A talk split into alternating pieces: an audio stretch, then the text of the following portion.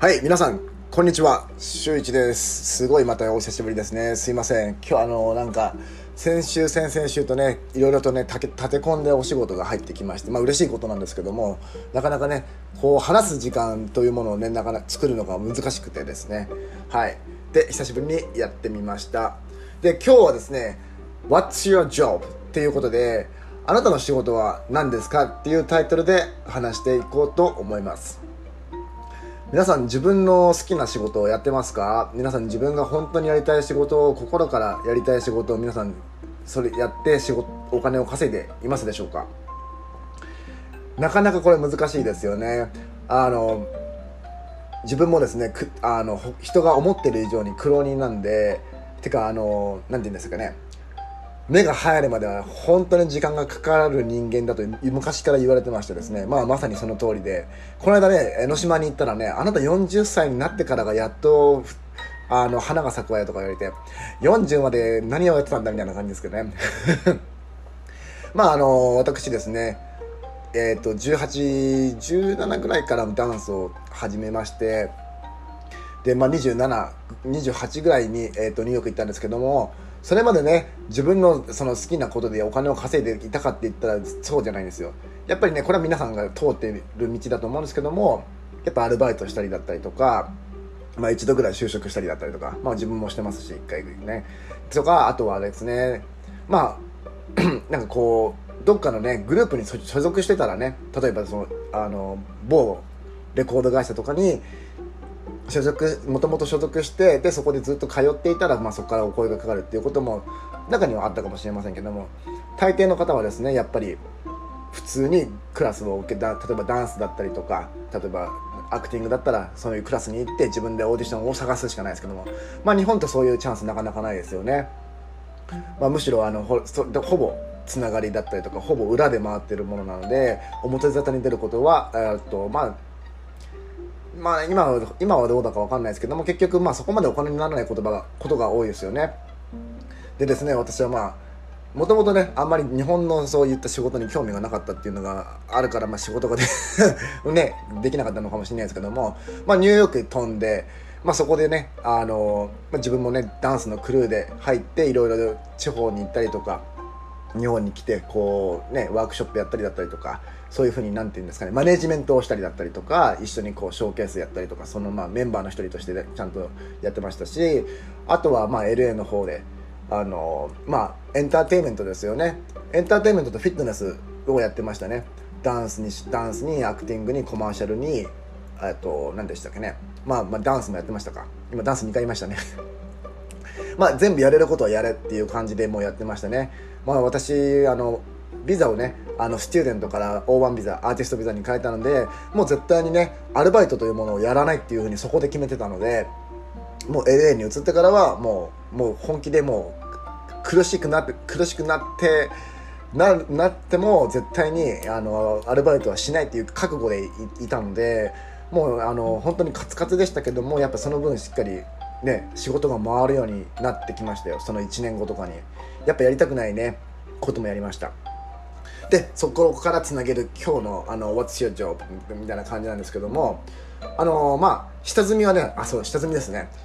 下積みはですね本当にね長くてですねあのまあまずニューヨークの方から言いますけどもやっぱりねほらあの自分もねスチューデントだったんでそのショーケースに出てお金がもらえるってことはまずないんですねで、まあ、大体そのショーケースに出てこうまあ、有名自分もあの結構有名なところに入ってたんですけどもやっぱり上の人が持ってんの持ってったりとかするっていうのもあるしやっ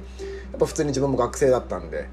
あの、まあ、学校が終わったらはいじゃあアルバイトはいじゃあリハアルバイトリハアルバイトリハみたいな感じで、まあ、アルバイトはですねあの居酒屋だったりとか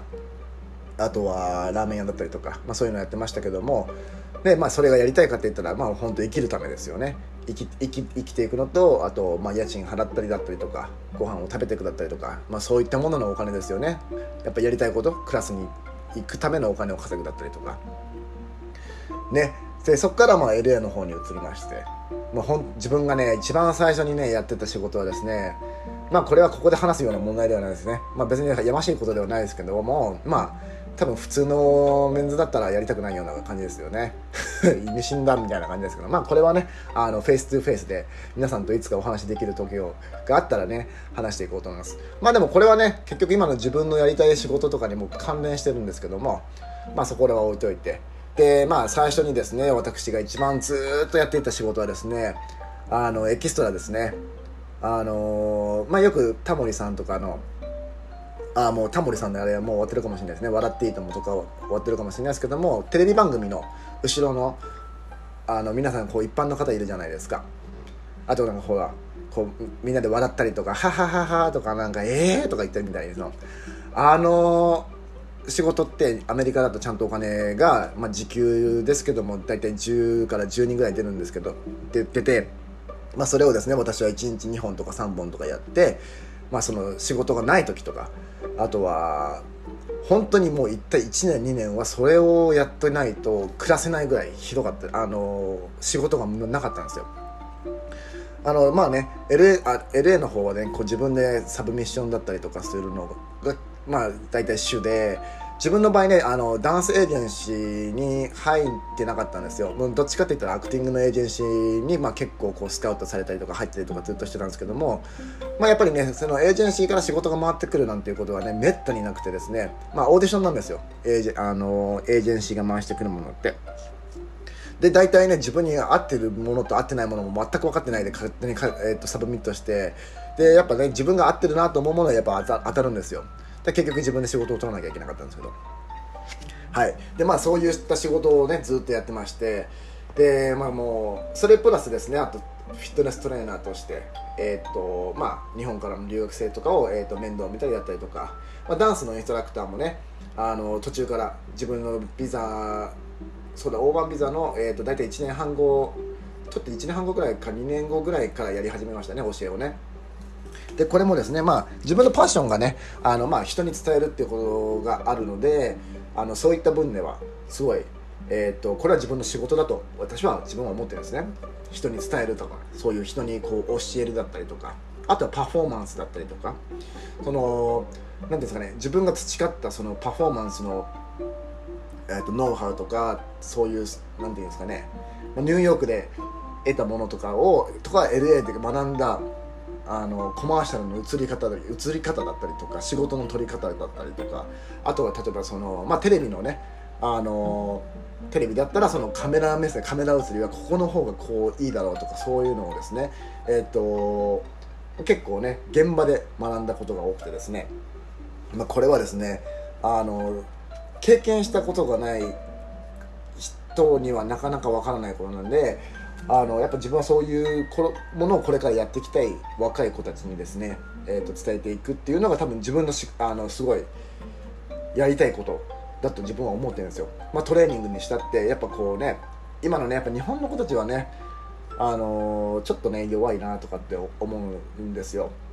フィジカル的にあもちろんねあのともう普通にジム行ったりとか例えばその大会とか出たりとかそういうアスリートとはまた別ですけどもやっぱり私が見てたそのダンスのダンサーの子たちだったりとかあとは今の若い子たちってもうそのやりたいことしかやってないから全然あのフィジカルの面ですごい弱いとちょっと思うんですね。その軸はすごいあったりとかするんですけどもやっぱそのフィジカルの部分であとは根性とかそういったところでなんかちょっと弱いのかなとかって思ったりそこねが思うのでまあなんかその辺を自分は強化をサポートする立場になっていけたらなと思っています。これがですねこれ自分がどんどんどんどん今からやっていきたい仕事だと思っています。まあまだですねあの自分がやりたいあの仕事っていうのが、えっと、ベガスにありましてまあこれはねちょっと今度お話しするんですけどもまあ、これもねやっぱり結局フィジカルな分で強くないと、まあ、絶対果たせないことなんで、まあ、自分プラスこれはねやっぱりそういったものがすごい好きな方々と一緒にやっていきたいと思ってるのでまあなんかね日本人も負けないぞぐらいの勢いでちょっと、まあ、自分もねすごい頑張んなきゃいけないこともいっぱいありますけどもやっぱこうなんていうんですかねもうちょっと視線を日本だけじゃなくて海外に向けたりとかしていけるようなこう何て言うんですかね視野の広い若い子たちをねこれからよりこう一緒に連れてっていけるぐらいまでちょっと行けたらいいなとかってちょっと 言いたいこと言ってるみたいなね その前にはね自分がいろいろ頑張んなきゃいけないんですけどもまあね、まあ、そういうことなんですけどもまあ What's your job? What's your purpose? なんですけど皆さんはどうですか？どんなお仕事してなんかパーパスパあの今パーパスって言っちゃいましたね。purpose ありますか？なんかその仕事に目的とかありますか？やっぱね仕事はですね目的がないとね絶対にねあの自分の糧にならないしやっててねあのもう無になってしまいますよ。自分はねもうけもうそこもうなんだっけな。えっ、ー、とアメリカに行ってからもう本当に脳みそが切り替わってもう本当にやりたい仕事以外はやらないっていうところまで行ってそこであの自分のエッジあのもう崖崖っぷ崖っぷちまで行って